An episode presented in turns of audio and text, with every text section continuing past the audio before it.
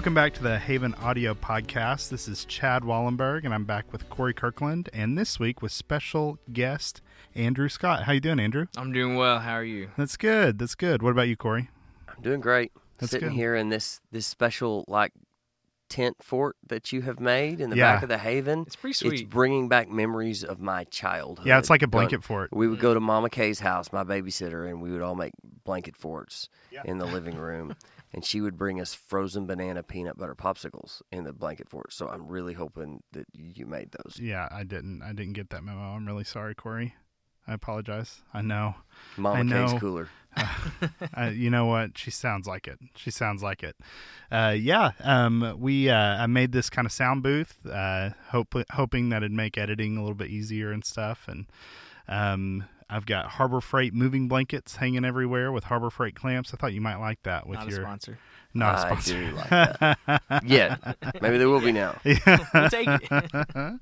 yeah, but If Spo- um, Harbor Freight was going to sponsor someone's life, it would be mine. yeah, that's really true. the actually. chainsaw. The chainsaw. oh well, um, yeah. So we're just here to talk a little bit about um, about missions and culture. Really, um, we had two questions uh, that we're addressing this week. Uh, the first one is how does how does chronological biblical culture affect our understanding of the Bible? And I really think the sentiment behind that question is man, the the things that happened in the Bible happened a long time ago in a very different culture. How how should that affect the way we think about the scriptures, right? And the second question is, how is modern culture relevant to outreach and growth? Really, and so this is really a missions minded podcast, and um, and that's why we brought Andrew on. Andrew is the BCM director here at USAO has served as a missionary overseas and uh, is currently studying in, in seminary. You doing a, a missions focused degree? Yeah, it's Masters of Theological Studies with an emphasis in cross cultural missions. Yeah, yeah, and that's uh, that's uh, really cool. And you know, um, and Andrew really has a lot to say um, towards this. And honestly, um, bringing Andrew in, Corey and I both thought would add a lot to the discussion. Um, and so we're excited to have him here. We've we've pulled up a third chair in the blanket fort sound booth just for him. So um, I'm really excited to get started. So let's get started with with the first question: How does chronological biblical culture affect our understanding of the Bible? And Corey, I know that you uh, you and I were talking about some principles that would be helpful to remember, kind of in this context. Uh, would you like to lay some of those out for us? Sure, absolutely. And I'll, I'll try to do it quick because Andrew's the star of the show, so we want to get to his his stories. Take your time. But a lot of times when you hear people talk about biblical culture, sometimes that comes from a place of trying to make an excuse to excuse biblical principles. A lot of times people will say, "Oh, well Paul said that and and they were in a different time and so so that's not a sin anymore even though the Bible says not to do it." And they mm-hmm. there's there's a whole lot of different issues that people attack scripture and they try to use culture. So when we look at whether scripture is relevant to our life, there's a few principles I want us to know. The first one is this we have enough information, you have enough information to figure out God's message for you in His Word. It tells us in 2 Peter 1 3, you have all that you need to live a godly life. We have all the resources that we need. And I truly believe, not just because I've read it in the Bible, but also because I've experienced it. In between that front cover and the back cover is everything you need to take a message from the Bible that will change your life. Mm-hmm. And the Holy Spirit is a part of that because we have the Holy Spirit. The, the God's word is living and active. And when we read the Bible, we're reading Jesus. And so the Bible itself is enough. You don't need a seminary degree, you don't need Wikipedia, you don't need a history channel. All those things may have some value, but the Bible is enough. And the next thing we need to know is the Bible tells us in Hebrews 13 8 that Jesus Christ is the same yesterday, today, and forever. It is the same gospel in the Old Testament and the New Testament. The Bible says that Abraham, by faith, looked that, to Jesus who would come. And we look back at Jesus. Whether you're in the Old Testament or in the New Testament, we look to Jesus. It all goes to Him 100% of the time. It's the same God. Mm-hmm. The next thing I want us to know is language does matter. And one thing that's really cool about the Bible is it tells us language matters. Uh, we were talking before we, we had this podcast today about the book of Ruth and some of the weird cultural things in, in the book of Ruth. One example of that is Naomi, Ruth's mother in law. She's really depressed and she says, Y'all call me Mara from now on. And then it says, because Mara needs bitter. And so you have a contextual need to understand, oh my gosh, why did she change her name? What's that mean? And the Bible just right there says, and here's what you need to know. Because, as Paul said, you have all you need to live a godly life. The Bible gives us enough. There's another story in Ruth that's kind of weird when Boaz, uh, Ruth's um, love interest man that, that she marries, he needs to get the rights to marry her from her closest kinsman redeemer. And he goes to the redeemer and the and the guy takes his shoe off and gives it to him which symbolizes hey you can marry her. Well that's weird. If somebody took their shoe off and handed it to someone that would be weird. But the context of the story makes you understand pretty quickly oh well this is some type of a ritual to describe marriage. Yeah. And the Bible tells us to meditate on Scripture. And, and Jesus said, I tell you, not one iota, not one little dot on top of an I will pass away from God's Word. God can preserve our Word and He can preserve the message. But there are some practical things that we can look at to understand when do we need to be thinking about what's the culture behind this and when do we not. So we have just a few things to remember. The first thing to ask yourself is Jesus giving a metaphor? Sometimes Jesus will do a parable, and it's the parable of the sower, and sometimes it's helpful to learn a little bit about farming for that. Or uh, whatever the subject is, the parable of the talents. We talked a few weeks ago about the talent is enough money to build a worship. It's a unit of money. A lot of people don't know that. Can you get a spiritual application out of that passage without knowing what a talent is? Of course. But does it help? So sometimes anytime there's a there's a metaphor or a culture or something like that, that's helpful. If there's a footnote beside your Bible, it's often useful to look at that footnote and see what they're referencing. That footnote's not scripture, but it's worth it. I think for me, I really learn a lot reading the little foreword in my Bible every Bible I've ever had, where it says, okay, the book of Colossians was written to a culture that was dealing with Gnosticism. And you read that. Well, what's Gnosticism?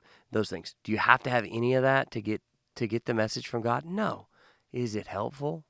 Yeah. Is it worth investing in? Yeah. It's a whole lot like listening to a podcast.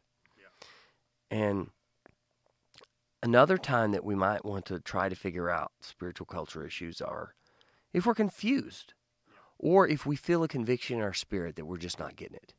Sometimes you read something and you feel a conviction that says, there's more to this story. And if that's the case, we need to dig deeper in the Word to get to the answer. Because if our stomach and the Bible conflicts, then the Bible's right. But sometimes the Holy Spirit is showing us we don't really understand what the Bible says. Yeah, and and all of these all of these steps really um, are applications of things that we know how to do, right? We're we're used to um, gleaning lessons from um, cultures that that we don't that a culture that's different than ours. We're used to um, interacting with people who don't see the world exactly how we do. One thing we're going to talk about in a minute is like a generational divide, and really that's that's a cultural. Those are kind of subcultures within a greater culture, right? And sometimes um, we can say one thing and somebody might not understand it in the same way that we mean it and people and we understand that that people do that to us as well, right? And we're used to to trying to understand like is that a metaphor for something or are they talking about something else you know there, there's also a principle of hermeneutics that that says you know let the clear and non-confusing passages in the scriptures um, help you interpret the more confusing passages of scripture, right? Which is just the same as if you have a friend say something that might offend you a little bit or might kind of get under your skin, looking at other conversations that you've had that, that reflect that friend's character and all that stuff, right? Absolutely. And, and you know, there's there's a principle, a canon of construction that says that we call noscitur a sociis. You'll know a thing about its associates. And so if you're reading a passage and you don't understand it, you read the passage in front of it, the passage after Yeah, it, Get the context. the rest of the book, so that you understand those things and you know what the conversation is. Because if you don't do that, the book of Job is a great example. Job has three friends that come in and preach sermons to him, and they're pretty much Satan's representative yeah. they're preaching exactly the not truth. And if I have seen many, many times people quote those preachers because they'll say Job 7 3 says this, and they're pretty much quoting the devil. Yeah. And it's because they're not reading the whole context. And a Mhm. lot of the things that we blame on culture, we really need to blame on context because we've got to read the whole passage and get it. Yeah, and and there there are a few kind of different angles to look look at this from, and and and in kind of laying these things out, these are really simple principles. Um, but I also want to call to mind like there's sometimes that this is hard to do, right? Because really, when we when we rightly interpret the scriptures, right, it, it's hard in that it calls us out on some of the things that we hold dear that may not be scriptural, right? There are a lot of times that the cultural differences in between us and those in scripture can bring to contrast traditions that we have or like like cultural norms that we have that may not really line up with the the character and, and work of God. So while this is simple, it also can can hit us sometimes and I think we need to be humble in that. And that's why we can study one group for one book for our entire life. Yeah. Over and over again. You know, I love to water ski, and I think I've talked about water skiing every podcast this year. Slalom skiing is one of my favorite two or three things on earth. And what I love about it is all you're really doing is turning left and then turning right. Yet I've been doing it for 20 something years, and I still, every time I go to the lake, there's something I can get better at, in, at turning left and turning right. It's so simple but the nuances are so complex and the discipline and the strengths that it takes. And that's scripture studying the bible is is a lifetime of fulfillment. It's not like one of it's not a fluff book. It's not. And that's a good thing not a bad thing. It's the the well of scripture is infinitely deep, right? And it's and it's infinitely applicable. You know, we, we talk about this, you know, you know, these kind of principles and things, uh, we've really been focusing on that first question on kind of that chronological gap between us and the writers of scripture. But really i think that that first question pairs really well with that second question you know how is our our culture relevant to outreach and growth? How is that culture relevant to evangelism you know? And so um and i think it's helpful in the same way that some of the differences between us and those who were the audience in um, the books of the Bible that we read, right? Um, in the same way that that kind of can call us on some things that we just take for granted um, that are cultural truths, not necessarily biblical truths. Um, I really think that there's probably a lot of insight to be gained um, from living in and being a part of people who belong to a different culture than we live now. You Absolutely. know, not even a chronological culture difference, just a, a location or just a cultural difference, right? Um, and Andrew, I feel like you've got really some firsthand wisdom to share with us uh, from that perspective. Yeah, well, one thing I was thinking about as we were talking about uh, studying the culture of the people within Scripture is that you know before you go overseas or or even if here in the states, if you're trying to reach out to someone of a, a different culture or uh, a group that is different than you, um, say that I'm trying to reach out to the basketball team at USAO, well, I better know a little bit about the bas- about basketball, about the game of basketball Yeah. um, or about the NBA or about collegiate sports because if I don't, I'm not going to be able to have a conversation with them, you know? And I think the same for me as I went overseas was I, you know, I w- knew I was going to be working with Muslims, and so I studied Islam and I uh, talked to people who follow that religion so that I could better understand what they believe and why they believe it. So therefore, I can better understand my faith and being able to better contextualize it to contextualize the gospel um, to fit their culture basically Mhm. you know uh, i'm not trying to change the gospel by any means you know the gospel is what it is that's the same but how do we take that gospel and present it in a way that fits the culture that you're in Absolutely, you got to know your audience, and, Right. and if you think about it, that makes sense. Uh, guys, if you're if you're about to graduate and you're looking for a job interview, let me tell you a really important job interview strategy.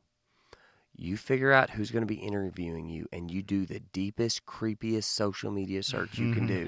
Yeah. And you figure out do they have a picture holding snow skis, or do they have Mm-hmm. a picture beside some lion they shot, or do they have a picture of them at the Thunder game? Or you you figure out how you can relate to them, and how you can have a segue, and that's not manipulating, at least not in a bad way. That's just investing in and caring about people and making those connections. If you do that, if you can really connect on somebody with a hobby they have, you'll get that job. Yeah, well, that, it's funny that you said that. When I was being interviewed for the BCM job, you know, I I knew that Lisa, sh- she's the one who's connected in Chickasha. You know, no one knew who I was, and so, um, but she said that she interned or was connected to two pastors uh, in Chickasha while she was here. And I walk into the interview, and those two pastors are there. So I immediately they said, "Hey, I'm Andrew," and they introduced them. I'm like, "Oh, I think you know my wife," and uh, they're like, "Oh my gosh, yeah, we love her." I'm like, "All right, cool. I won their heart." You know, like that was it. and so, so when, I when I was right told that you'd been hired, they said, "Hey, they hired a new BCM guy." And I said, "Well, tell me about him." Well, uh, he's married to Lisa Fruit. That's all I needed to know. And the quote was, "That's all I needed to know." Right. Like, oh, they told me that's the reason they hired me. yeah, you can. I mean, it helps, right? Yeah, it's because because she's got skins on the wall. People know her character, Right. And that Uh-huh. was a connection. You've got. Uh, It was common ground. I had a job interview one time that the guy said, "Tell you what, I'll meet you in Arlington. We'll go to a Texas Rangers game." I really, really don't like baseball. I really don't know much about baseball, but I figured this guy was a Rangers fan. So I went to the public library because I'm old and there weren't there wasn't really internet back then. I went to the public library and I researched everything I could on like baseball and the Rangers and all this stuff. And I decided I can't really learn in five or six hours enough to really have a good conversation about baseball. So I picked an, a topic. And so what I did is I researched the salary cap and the contract that A Rod had just sound, signed because I like math Right. and I can talk about math.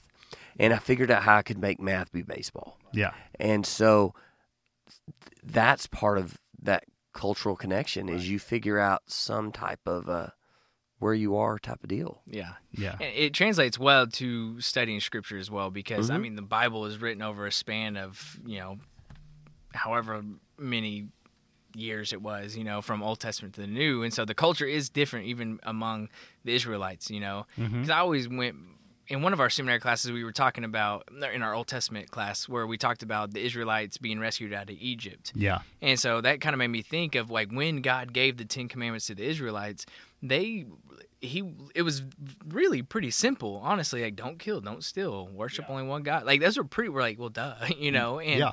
but you got to think is like they had no culture. Their culture was Egyptian, you know, Mhm. and so they're becoming now. They're now becoming a new society. Like you are now separated from the Egyptians. You are no longer e- quote unquote Egyptian, um, but you are your own nation. I'm forming you into your own nation, a chosen people, and uh, and so. But if we can understand I think one understand a little bit of the Egyptian culture, so we can kind of see maybe how the Israelites might have been a little bit, or why they're had so much trouble with only being away from Moses for forty days before they start worshiping a cow. You know, like it can makes us understand. It helps us to understand where they are coming from. They'd never had any autonomy in their life and they've been slaves. Right. So people say when you get up, when you go to bed, what you eat, what you Mm-hmm. drink, what you do, who you marry, all those things, how much straw you put in the bricks, all that stuff. And so then you take people who've lived that life and you say, here's your freedom, which is a great thing, but with, without any tools to get them. The Ten Commandments really, we think of them as a bunch of don'ts, right. but really for them, that's like the backbone for Right. society. Mm-hmm. I took some kids one time to a playground that had never been to that type of playground before. And uh, I just kind of opened the door and sat on a bench, and they just stood there. It's like, what's going on? Play. Well, tell us what to do. And I was like, okay, you get on the swing, you get on the slide, you get on. they just never done it before, Mm. and so they had to have someone tell them, "Here's how slide works." But if if somebody came up and watched, they were like, "Oh my gosh." What kind of jerk tells his kid you have to slide and you have to swing? but Yeah. really, it's, they were just blinking. yeah, yeah. Yeah. Well, and you know, um, I think it, I think it's important to remember too, like the the the Israelites, the Hebrew people weren't the only people who dealt with stuff like this. You know, every generation of believer, I think, has had to ask this question. I remember. Um, I uh, have a history degree from USAO. I took a lot of history classes. One one thing that stuck out to me in my history of the Roman Republic class, we were talking about um, the uh, um, the persecution of, of Christians, like Nero, kind of that period of um, of of history of Roman history, kind of from that Roman perspective. And um, one of the things, if you would have asked just a random Roman that didn't really know a whole lot about about Christianity, um, what Christians were. They would say, "Well, they're they're they're cannibal Jewish people, Yeah. right? Because atheists, right. right, yeah, they're they're they're atheists, and and they they're they're ethnically Jewish and they're cannibals because they eat the body and blood of Christ, right? And so they would hear people talking about communion, and then without that translation into, well, no, this is the, the it's the wine and the bread and all this stuff. You know, there there are cultural kind of jumps that's made, and Romans, um, uh, believe it or not, more than almost any other culture in history were really freaked out by the idea of cannibalism because some of the some of the conflicts and things that they had had in their history right? And so that was a huge um, that was a huge thing that was a huge barrier they had to cross. In the same way that um, you know uh, a Jewish person would have to overcome a lot of cultural barriers to believe in Christ at the time, right? The Roman they had it, they had that coming from both directions, right? And that's just something that's always moving, and I think that uh, it falls on us as believers to always be mindful of that, right? And when I was thinking about you um, living overseas and and living in uh, a in a culture that was um, was very different in a whole lot of ways. I'm sure that that kind of forces you to look at things and say, okay, what is the gospel? Right. Everything else has to kind of go, right? Right, Yeah. Well, one thing uh, is that you kind of have to separate your. I think in America that we, you know, because yes, there's separation of church and state, but it's also so blended. God and country. time. Right. God and country. It's so blended that when we look at the Ten Commandments, like we just talked about, it's not really that big of a deal because that is what basically our culture was Yeah. built on the Ten Commandments, you know. And so we're like, well, duh, you don't kill or steal. Like, who would think that, you know? Um, but there's some countries where that's okay to steal, at least, you know. And so, um, but I think when you go into a different culture, you take a lot of your own culture with you obviously you know i'm still an american you know uh, and and it makes me realize kind of the american cultural stuff that i have going into a, a country where uh, they don't necessarily like americans or at least our government you know and and so that when they would like kind of talk trash on america or on you know the president or anything like that you know um, that was a place where sometimes usually I didn't really care too much, but sometimes I had to kind of like step back and be like, you know what, I'm here for the gospel. I'm not here to proclaim America, you know.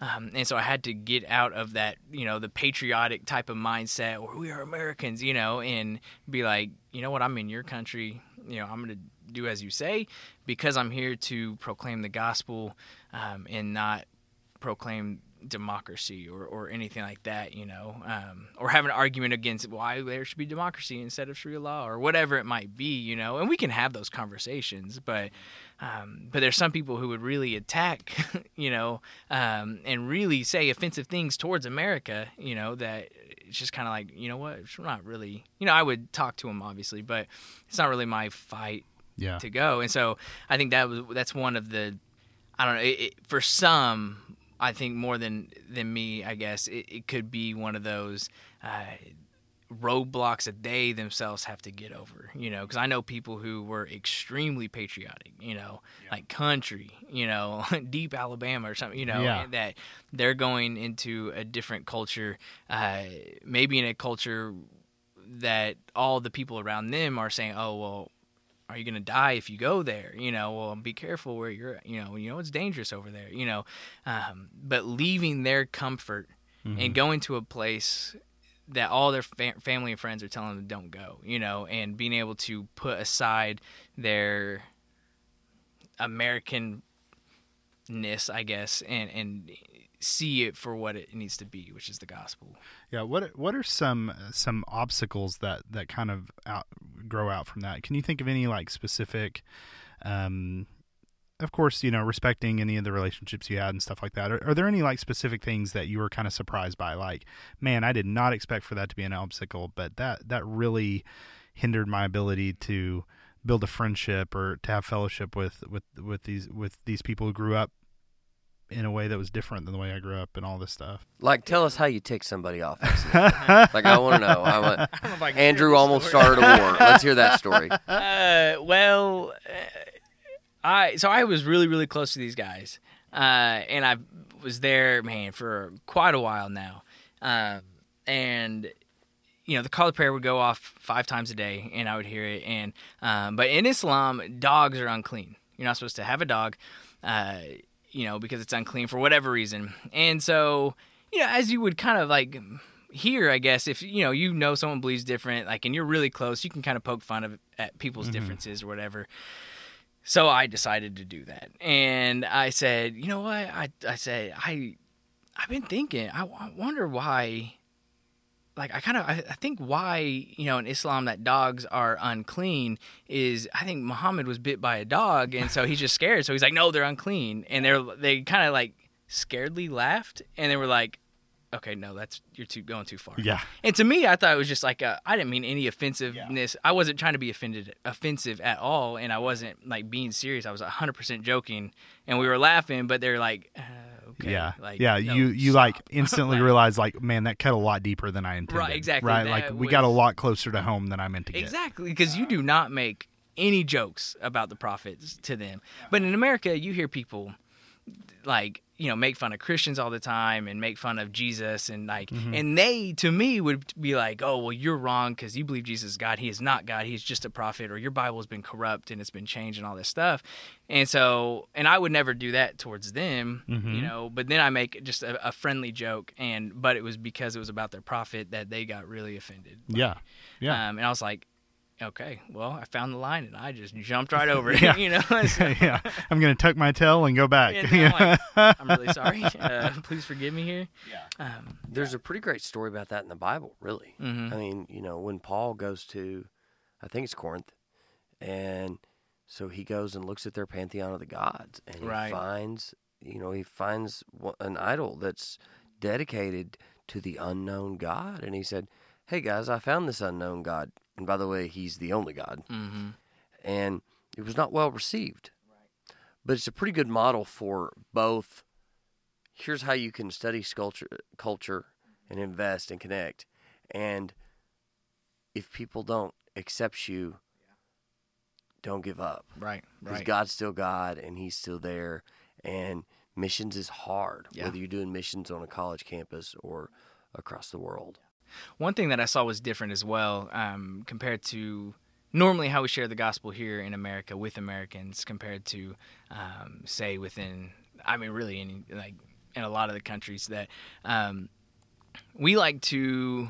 We don't. We're not supposed to offend anybody. You know. You know. Don't say anything that is different than what someone else believes, and don't like uh, that. We need to kind of sugarcoat. If we want to say it, we got to kind of like, hey, like I know you might be right, but let me tell you what I believe. You know, like because I would always hear people like, well, as Christians, we believe this, but when I would listen to Muslims talk and they're talk telling me what they believe, they're like, uh, you know, like they speak as if this is the truth rather than like, well, I believe this. They would never say that. They would just like, you know, like this as a matter of fact, like this is what it is. Yeah. You know. Um, and so that was kind of a, a different thing that I had to learn, I guess, is to be more and Lisa would get mad at me because when I would come back home I was a lot more blunt and just kind of like Yeah. you need to know it. Like this is just what it is. And so it caused a lot of fights in our relationship because of that fact. But um, but that was one of the things of like because it, especially I guess more in like uh, the Arab world, I guess when I would try to share with people from Saudi Arabia and stuff like that, that they would be. Uh, it's almost like the one who is the most passionate is the most right, and so and we saw this in different and this is goes in over area. We we talked to a guy who was from Palestine and we were just talking about Israel and Palestine. And and he was saying well look at the Israelis they have the guns but look at the Palestinians they have rocks. Who's more passionate? So therefore it's their land you know? And like that is kind of the mindset that that a lot of people that I met at least have. And so like when I was when I would talk to someone and we would be talking about the difference between Islam and Christianity uh, it would be like we would kind of like it would get pretty heated where we're not arguing like we're arguing but we weren't fighting but we might like raise our voice and kind of get really passionate because it's like well i need to show them that i'm passionate. Because i would just sit here and like well i believe that jesus is god and that you know that well man he's the only way you know if i'm like really questioning it then why would he ever believe me Yeah. he would walk away thinking like well he doesn't know the answers mm-hmm. so there you know how could i ever believe that and so so they're they're thinking whoever has the most answers as well, you know, well, Yeah. obviously you know more, and so it made me have to actually study myself or study my stuff to make sure I could answer any question that came that came up, you know. And if I didn't, be able to humbly be like, look, I don't know, but there is an answer. Let me go look it up. And come that's- back to you. So much of it, isn't it? Answering the questions. hmm I, I've found, and I've never been on a foreign mission trip in my life, but I've spent a lot of time with, with international students and, and Yeah. that type of thing. And I found that, that that seems to be the most significant time that I've spent with those guys and gals is when you're real hmm about your faith and then you answer their questions. Mm-hmm. Instead of let me lecture you today, sit down here, you just when they have a question, you be always ready to give an answer, like Right. the Bible says. And sometimes it's really knowing your word and thinking in advance when they ask, how are you going to answer it? Right. And um, you know, we've had some international students that have asked me questions that were, well, it's not the really deep, complicated theological things, because those, like we've worried about and thought about, it's the really, really, really simple stuff Mhm. um, that is really, really hard to answer because you've never given any time at, at all to it. Right. it's so hard to start with the basics. And and uh, you know, people say that a dictionary is a whole bunch of letters put together to tell you how to understand other letters put together. So you have to understand the letters that are put together to understand the letters that are put together. Mhm. And sometimes that's kind of how the Right. gospel is too. And Yeah. you've got to have all these little pieces, and it's hard. Well, I had a I had a friend who uh, was in India, and um, there was a, a guy who was a Muslim who came to faith. He started following Jesus, and um, but when he was a Muslim, he you know because they can have four wives, and so he had two wives, Mm-hmm. and so he came to him one, and he, this guy was like discipling him and stuff like that, and he came to him one day just like, hey, you know. I'm a follower of Jesus now, obviously, and um, but the thing is, is I have two wives. What do I do? Yeah.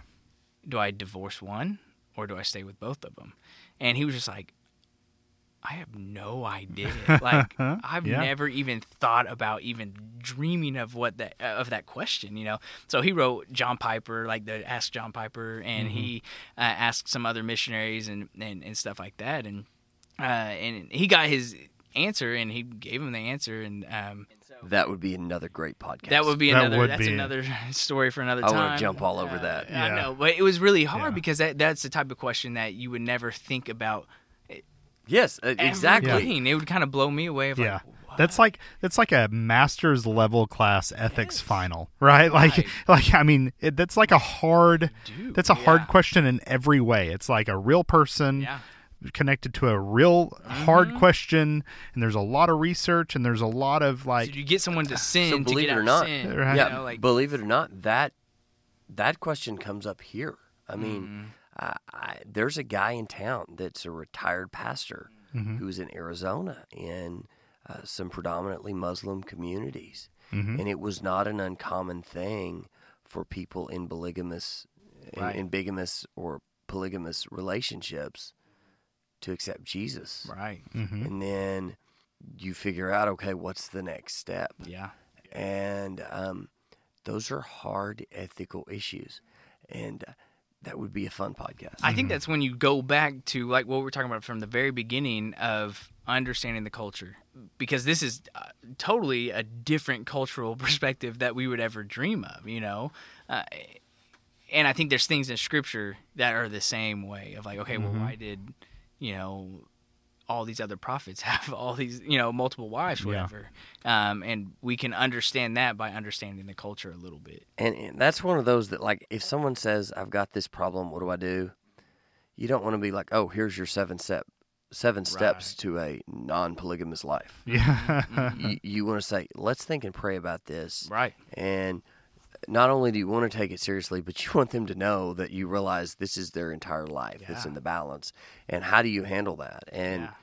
and I mean ethical things on both sides. You made a vow before God, mm-hmm. and to these two people or six people or whatever, and and there's so many things that go into that, and that's a great example of we got to really see people as people, not just as a Yes. number. Not oh you're baptized, let's move on. And I think okay, going to the cultural thing as well for uh, being overseas, that that's a big one too, is because. Um, I mean, growing up in Oklahoma, we go to Falls Creek and, and stuff like that. And So we are kind of used to seeing all these people come to faith, and um, and it's easy if you start looking at that to think, oh well, they only care about the number, which is not true. But you know, when they're always announcing the numbers, you kind of like, well, you expect to see fruit when you share the gospel. Yeah. You know, and then you read scripture that say, you know, oh, your word will not go back void, and that you're the power of salvation. You know, if you share the gospel, people will come to faith. And then you are sharing the gospel, and you're not really seeing people come to faith, and um, it just kind of, I don't know, it, it it's difficult because you, you want to believe. I mean, you do believe what God has said, but yet you're not seeing this this fruit come from it, you know. But um, but going overseas into a culture where the gospel has not been proclaimed yet and realizing like it's really easy to go in there and thinking like okay well if you want to be a christian then you need to start living like a christian you know? But why would i ever expect someone to live like a christian if they're not a christian you know? Like the only way i can live as a christian is because of christ. And so like how can i go into their culture and say hey i know that you believe this but let me tell you that it's wrong and everyone in your family from all your generations are wrong and in hell. Like how do you go and tell someone that? Like that's what you were telling people. Like that's pretty It's messed gotta up be a if you slow think about burn. it. yeah Yeah. exactly like Yeah. that's a kind of a if we really as humans i guess we if we think about it it's kind of like Yeah, on a up, human like, scale. that it's that everyone is wrong and so then they come to faith and like well okay what about my family where are they Yeah. you know like Yeah. then you have to have that conversation and so seeing people as humans and not just saying like you need to follow jesus because it'll be the best thing in your life which is true but taking the time to really understand man if they accept jesus first of all they might be their family might reject them. They could be killed or they could be arrested um, but also you're telling them they're realizing that everyone around them is wrong. Like i had a girl where i was uh, she came to faith and and and she struggled because there's no community you know. But one thing she told me uh, a couple years after because i would talk with her she said um, i tried to walk away from the faith. I did everything i started partying again i started doing all these things and i tried to walk away but there's something in me that won't let me walk away and she said that it messes me up because i look around and she's like how can how how is it that I found something so beautiful, so mm-hmm. good, but everyone else around here thinks it's like the most evil thing? You know, and and that is kind of the view of what people are taught about Christians or about or something like that. you know that's there's a lot of apologetic power in what you just said because you know there are well there's a predominant theory a psychological theory called called delusion theory that says that humans have invented religion because it gives them comfort Mhm. is and i would say the average atheist probably subscribes to delusion theory they say well you made that up to feel good Yeah. opium Was it of Da- the masses. was But that if you've Dawkins? ever that's, read that's the the exact Bible- quote that I was thinking. Yeah. If you've ever read the Bible, you've got to really be sold on the uncomfortable stuff before you see anything comfortable. Yeah. Noah's Ark happens way before Jesus. Right. And there's a lot of pain and negativity and hard things, and it's all worth it because we have Jesus. But if those negative things aren't true, there's no need for a savior. Right. And so Christianity is a re- religion that, according to psychology, defies all logic, which gives it a great deal of credibility. Um, as opposed to some other faiths that you can baptize yourself for a dead person, then they go to heaven too, so you can all be comforted. Yeah. And so it's hard and it's painful, but that's also a little bit of accommodation to our faith. Yeah, and I think that's one of the aspects that as west that, as Westerners that we have to get over as well. Because I think it seems like at least that thought process mainly comes from the Western world, you know, America or Europe or something like that, where Christianity we're pretty post-Christian now, you know, um, that that it's just the opium of the masses that religion is here. Um, but if you look at Christians from all over the all over the world like that they're they're being persecuted. They're not being blessed. We're in America. We come to faith, and it's like, okay, awesome, good job, you know. Um, but say in Iran, you know, I met Iranian refugees who are being who they came to faith and they were arrested and in, in jail for nine months to a year and they were tortured the women were raped like all of this happened and and they're over there and they have some form of joy that you know i've never really seen before because i'm like you should not be this happy you know i told one of them i said like like man like to us to Americans when we look at you and hear your story and how you were arrested and how like Jesus came to you in a dream and like all this stuff like you're like super Christians like yeah. we really look up because it encourages he's like no like what He's like, no, my friend, like we look at the American Christians and think you guys are the super Christians because you have everything in front of you and it's all okay to do. Yeah. Like our, the sin, we're, we're told in our culture that, you know, all these different sins are okay, right? We, we can do it and we could justify it, right? Um, so how do we stay away from that sin, you know? And, but like all these people are still being persecuted for their faith. And while we, you know, we say, oh, you know, they're making me wear a mask, so therefore I'm being persecuted. You know, like, well, no, like that's not persecution, you know, yeah. and but this really is, and so like having that opium the mask, I'm like, I don't think someone would choose to convert to a different religion to be tortured when it's yeah. promised. They see in Scripture that they will be persecuted. As you were talking, I was thinking about the fact that we stand on the shoulders of missionaries right here. America, yeah. we have it easy because of the fact that generations before us, the church laid ground and established social capital that we're still spending. And the church still, sometimes I, I talk a lot about how the church has spent a lot of its social capital. And I'm from First Baptist Church, does not open the doors that it did when I was getting into ministry 20 years ago. It just doesn't. Any First Baptist Church but it sure does open a lot more doors here than it does in a place that's not a Christian nation. And we talk about these cultural steps, but it's kind of cool because all those things you were talking about, like it's so easy in America, why don't we have that? We do have that because people like you went. And that's pretty awesome. So thank you. Yeah. Well, and and you know, I think that that gives us a good segue. You know, you talk about, you know, a little bit about uh, the way that that we're viewed as Americans and the way that we, you know, you kind of mentioned the masks, right? That's kind of with with COVID nineteen going on right now and all that stuff. You know, that that's actually a really a really good segue. You know, um, what in your opinion, what what do you think are some mistakes that Americans make when when they think about the gospel um, that maybe wouldn't survive um, an occasion of being taken out of your culture and implanted into another one. Because I think a lot of times we add some of our Americanness right. to the gospel and and take it in with the gospel. I think, you know, I think of uh, the concept of of Sunday of, of church clothes, yeah. right? You know, like right. I'm going to put my church clothes on and go to church, you know, mm-hmm. um, and there's nothing wrong with that, but that's a cultural construct, right? right? Um, and and there, I mean, I've I had hate ties. There's a lot wrong with it. Wrong with it. um, but but yeah, but I mean, there that that's a big obstacle for some to get right. through, right?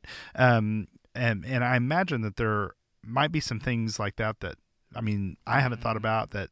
That you know, um, what are what are some of our American kind of preconceptions that Right. Um I think with you said the church culture, it made me think of even church on Sunday. You know, I mean because like that wasn't the original way, you know, it Yeah. was uh, on the Sabbath and uh, on Saturday and so but now it is Sunday. So how but I think there's times where we can. It, I've seen missionaries go overseas when they do church on Sundays, but they find if they're in a Muslim country or or, or a, a country that their holy day is on Friday or something else like that. Like everyone is working on Sundays. It's just it's a Monday, you know, and so so they had to readjust and start doing church on Friday, Yeah. and you treat Sunday just as a normal day. It's so funny that you tell a story about like going to another continent and having that Mhm. issue. I have a friend that's an NFL chaplain, and tell I've had the same conversation Mhm. with Yeah, that that well, these guys work on Sunday, right. and Pick a different. got to day. do something different. Yeah. And it, it's so funny. You think of Right. these millionaires in the middle of America, and these people Yeah. in a hmm not first world country, Right. and the issues Yeah. come around because people are people. Yeah, Yeah. and I see your story and jump off on that. I remember when I was in high school at a fifth quarter after a football game, um, and they told a story about a guy, um, you know, who uh, was a Christian and played all the way through college and was drafted and turned down a draft, and they and uh, and turned down his spot in the NFL because they play on Sundays, and and the kind of the point of this fifth quarter was like, you know, you need to be willing to give up things that you care about in order to advance the gospel. And I remember as a as an 18 year old kid thinking, man, if every Christian did that, then no NFL guy would work with another Christian, right? Like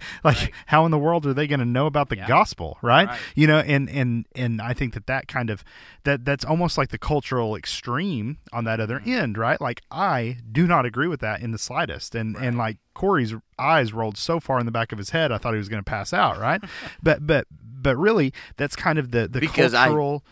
I'm not arguing with you. No, no, no, no, no. Yes. Right? Like, like it was just that reaction is like, oh, of course somebody said that, Yeah, right? right. You know, and and really, that's kind of the cultural extreme to the Mm-hmm. example you brought up in the first place, right? And and you know, and that that's cultural, right? Like Yeah. there, there's nothing biblical about that, Right. Right?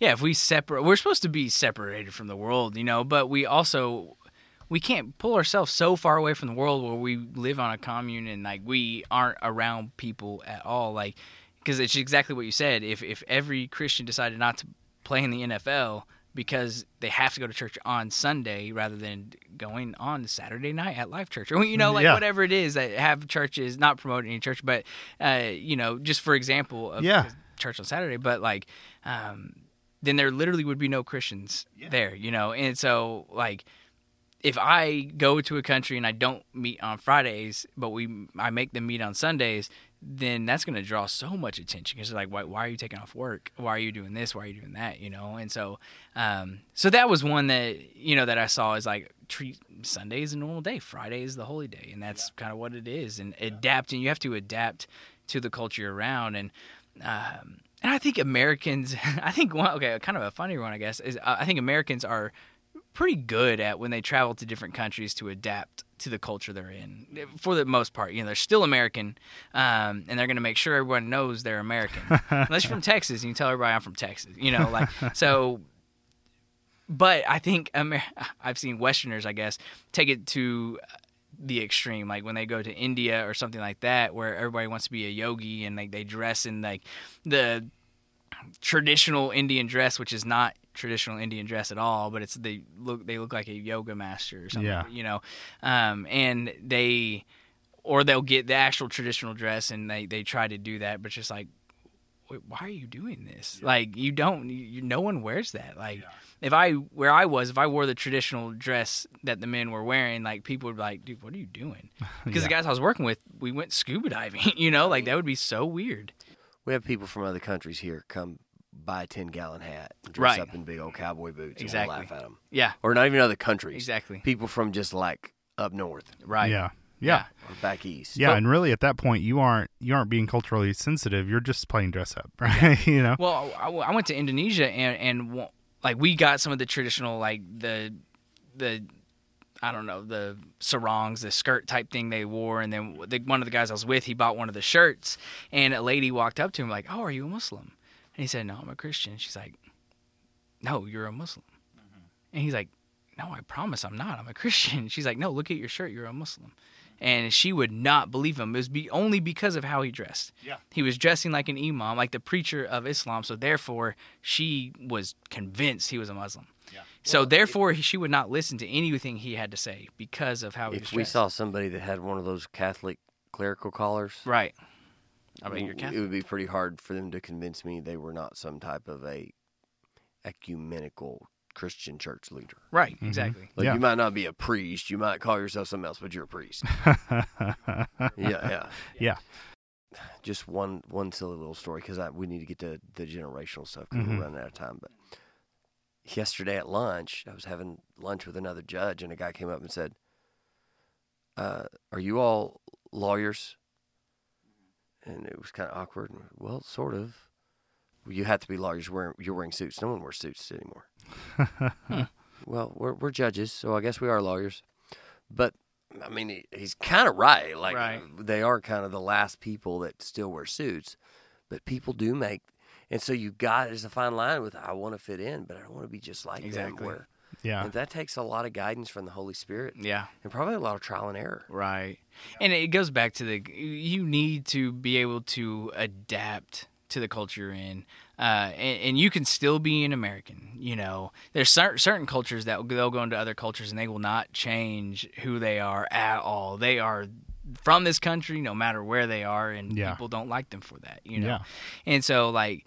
And I know people here who they're like, no, I'm not going to change. I don't change for people. Well, if you want to reach people with the gospel, you're going to have to change. You know, you don't mm-hmm. have to give up who you think you truly are, but you need to give up some things so that you can better contextualize and adapt the gospel to reach this culture. If you don't, man, you're just going to step on toes and you're getting in fights that you don't need to be in. And you don't have to abandon your likes and beliefs and patriotism. Right. You don't have to not love America Right. because you also love Italy. Right.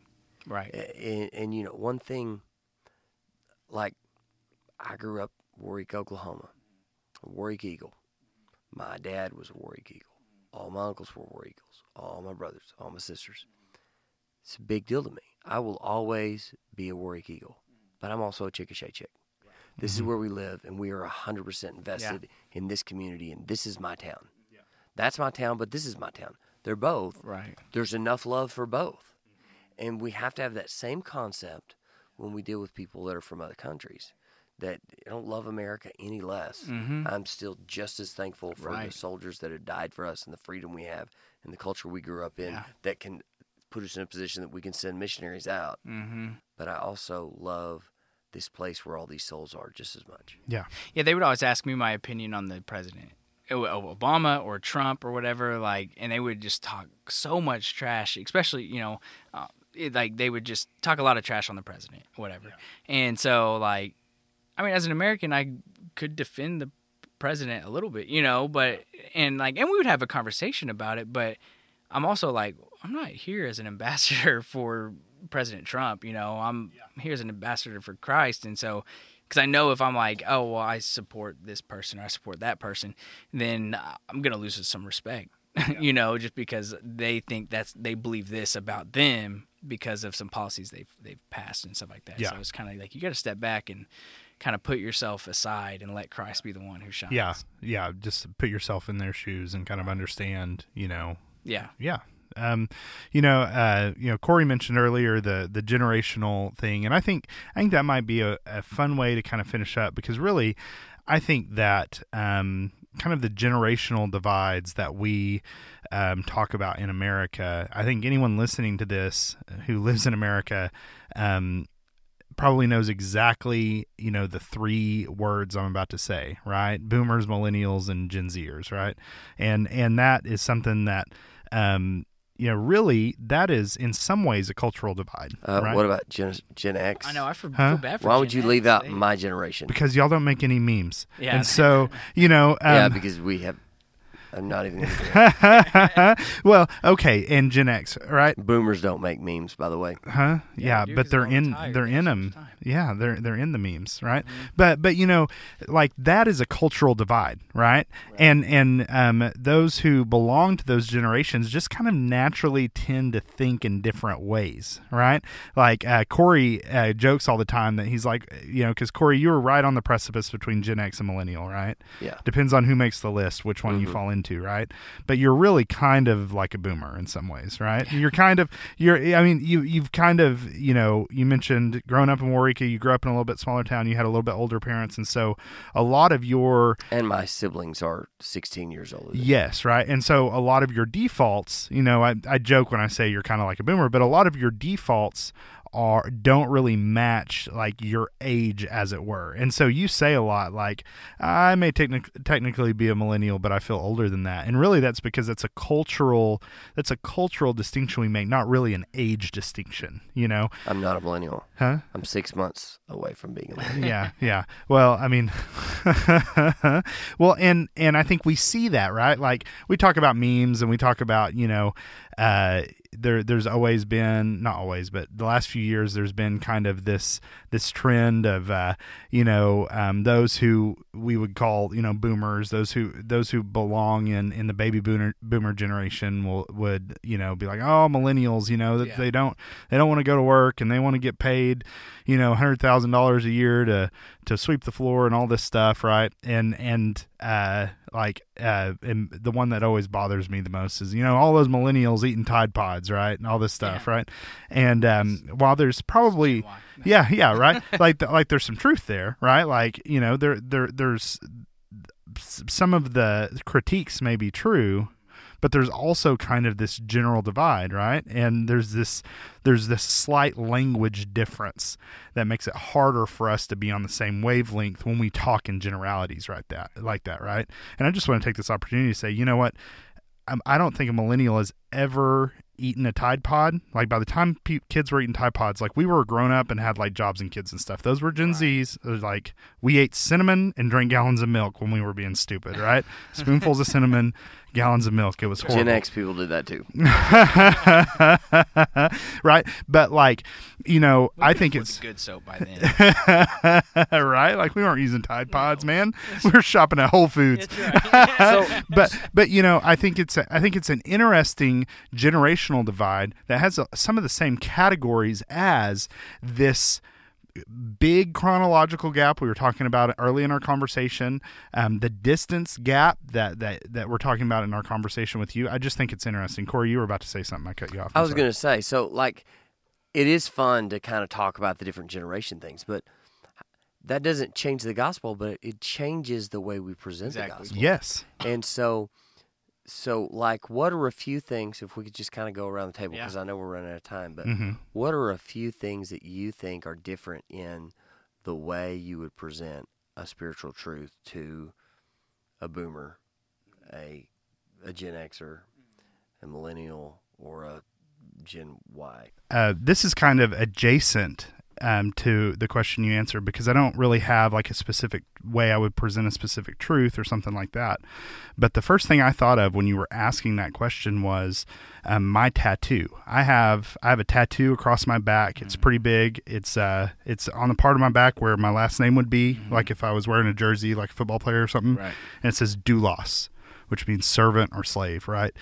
And I specifically got that on my back and not on my arm or anywhere that was visible, mm-hmm. specifically for a quote, you know, somebody who is a quote unquote boomer or like an elder Gen Xer, right? Mm-hmm. Because I didn't want to take away from my own credibility because that's mm-hmm. kind of a cultural expectation of this is either sinful or it's just something that only people who are irresponsible do or whatever, right? And so I purposefully made that to where it was out of sight mm-hmm. so that I wouldn't be working from negative right when I got into the door. If I wanted to have an important conversation about eternal matters with someone, I decided to restrict my freedom, eh, the freedom as I see it from the scriptures, in that way for that purpose. It's interesting you say that because I was thinking that like I go around and preach a lot. And so one of the things that I do is whenever I'm asked to come preach somewhere, I will talk to the pastor or, or the deacon, whoever's getting me.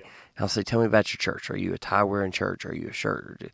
Because one thing I've learned about different generations, and I hate generalizations, but mm-hmm. that's kind of what we're doing here, right? Yeah. Boomers and above generally place a lot of value on appearance at mm-hmm. church, particularly. Yeah. yeah. Millennials also, in a lot of ways, place value on appearance. It's a totally different look. Right. It's a different appearance, but there's a lot of like these jeans are cool kind yeah, of stuff. And like hypebeast stuff. Generally, Gen Xers like me don't give a flying flip what somebody's wearing. Yeah. Like, uh, and, yeah. and we're kind of the, the we're transition kind of, between the you, two. You joked we don't make memes or whatever because we're as a culture more like just production oriented. Yeah. Than than the other generations. Yeah. And I am the biggest example of that. I, one thing I struggle with as a judge is I'm supposed to maintain decor. I don't notice if someone's not dressed up. Yeah. You can come talk to me and walk away and say, "Was he wearing a shirt or a t-shirt?" And I honestly can't tell you because I don't even think about it yeah. because I'm not.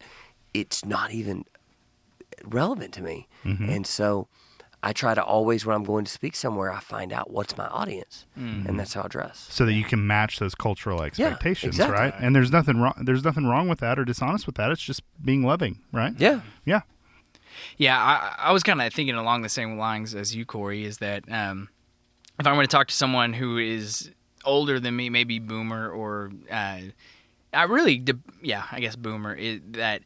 Usually, I will talk about it's about appearance. Kind of try to make that first impression and kind of talk about uh, maybe what I've done, I guess, and and just show them like I'm not just a minister that's not doing anything, you know, sitting back and playing golf or whatever, you know, but like I'm actually doing something, you know, and I've done all of these things to make me credible uh, before you, basically. And so, and to show, I don't know, when with that, I can use that to go into the gospel of like, well, now let me tell you why I'm working so hard and, and doing this and learning about this culture is because of because of Jesus, you know. But someone who's Gen Y or something like that, you know, it's more. It seems like people they want more. Uh, organic stuff or like just real life they don't really care about yeah just be like, real just with me or whatever be real and hang out like yeah like cool i can yeah. do that you know and so so that's how i would go with the gospel is more um like really pour just pour in all this time to really build a legit relationship with them so that they will actually listen and understand the gospel or respect yeah. me to give me basically the trust and the permission to even share the gospel with them you know yeah. um, and so that's kind of how i would do it is one more show kind of earn my credibility earn my trust by earning my credibility to someone who's older versus earn the credibility by just actually spending the time with them yeah. to do it, I guess. Yeah. Um, you know, one thing that I see, Andrew, is in these examples, right? Um, every single one of these examples that we've used, whether it's talking about generational differences, um, cultural differences, ethnic differences, there's this common thread that goes through that I'm seeing that is the earning of credibility, mm-hmm. right?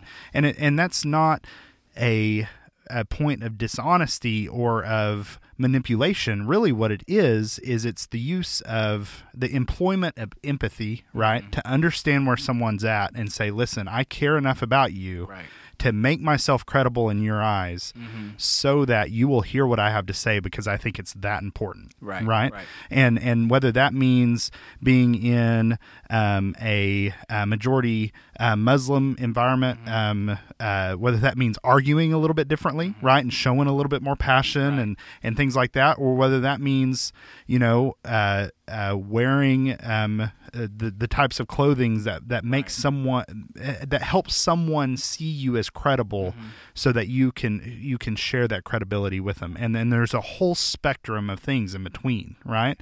And I think that really, um, as far as what I'm pulling from this conversation, is that right? Like care enough about people to earn their credibility, right? Be present enough in mind to see the credibility in the scriptures because if you look, you will find it. Andrew, how about yeah. you're our guest? Would you close us in prayer? Yeah, yeah, of course. Father, I just come before you uh, in the name of Jesus, and I thank you so much for this time to gather around this table and um, just discuss these different questions. And God, I pray that you will use this podcast and use this topic to reach um, the masses, and that um, that someone will come to know you because of this, God, and that um, that this question will be perfect for, for someone and that you will lead them to you um, into either salvation or into a greater understanding of who you are. So, Lord, I pray that as this podcast does go out, that it'll spur on different conversation and that um, that you'll just bless it and that you'll be a part of it. And it's in Jesus' name I pray. Amen. Amen. Thanks, man. Thank you.